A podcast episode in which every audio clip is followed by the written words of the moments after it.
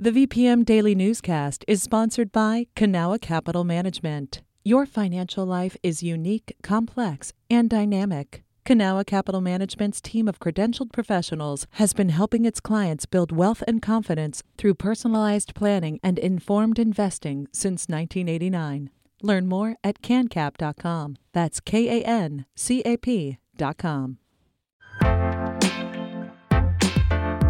You're listening to the VPM Daily Newscast, the recap of today's top stories in Central Virginia. From the VPM Newsroom in Richmond, I'm Benjamin Dolly. Richmonders living in areas of high poverty are more likely to have had COVID 19 than those living in wealthier areas, as Connor Scribner reports that disparity was driven wider during this summer's surge. Richmonders who have yet to be vaccinated are clustered in areas of high social vulnerability.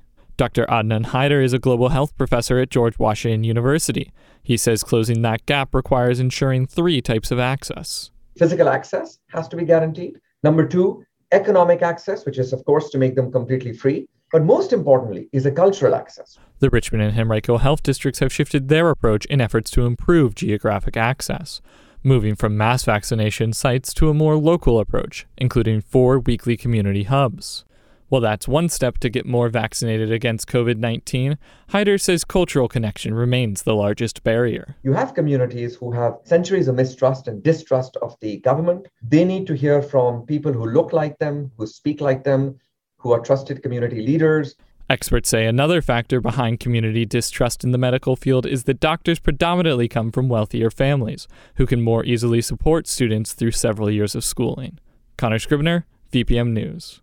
The state denied hospitals' requests for emergency waivers as COVID 19 surged this summer, according to internal emails.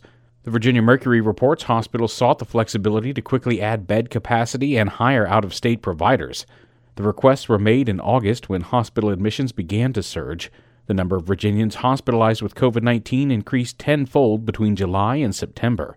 The governor's chief of staff, Clark Mercer, says although hospitalization numbers are up, they, quote, haven't been unmanageable.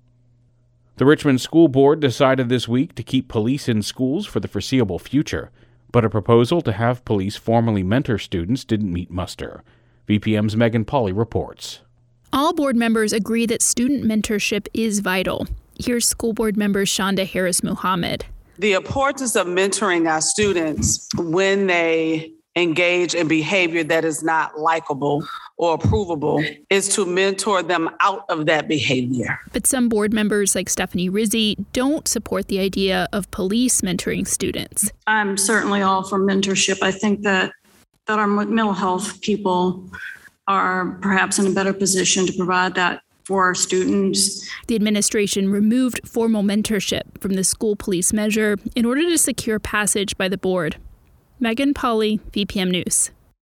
19 flood mitigation projects will receive grants aimed at making Virginia communities more resilient to the effects of climate change. Yesterday, Governor Ralph Northam announced the nearly $8 million in grant money from the Virginia Community Flood Preparedness Fund. The program prioritizes areas with vulnerable and underserved populations and projects that use nature based solutions. Most of the funding will go to projects in coastal areas of Hampton Roads. More than $1 million will be spent in Richmond to fund work on residential streets near the McGuire VA Hospital, as well as in the Manchester and Shockoe Bottom neighborhoods. Some Charlottesville residents got multiple deliveries of mail this weekend. The post office there brought in dozens of carriers from other areas to try and overcome the backlog of delayed mail. Randi B. Hagi from partner station WMRA reports. Senator Mark Warner has kept a close eye on the Charlottesville post office since complaints of long mail delays brought him to the city in August. In a press conference on Tuesday, he said a weekend blitz has temporarily relieved the backlog. 55 additional carriers were brought in for Saturday delivery. 63 additional carriers were brought in for Sunday delivery. Some of those mail carriers are being kept on in Charlottesville on a temporary basis, but Warner said the post office has kept him in the dark about their numbers and assignments. He's especially frustrated that they have not yet hosted a job fair. And here we are now, basically about six weeks after my visit, and um, Frankly, we have not seen the improvements I'd expected. Warner has also not been told how many, if any, permanent hires have been made since his visit. I'm Randi B. Hagi. This is VPM News.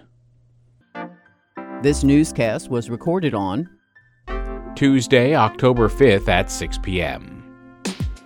Some of these stories may have changed since the newscast was recorded. You can stay connected to what matters by heading to vpm.org/news or follow us on Facebook, Twitter, and Instagram at myvpm.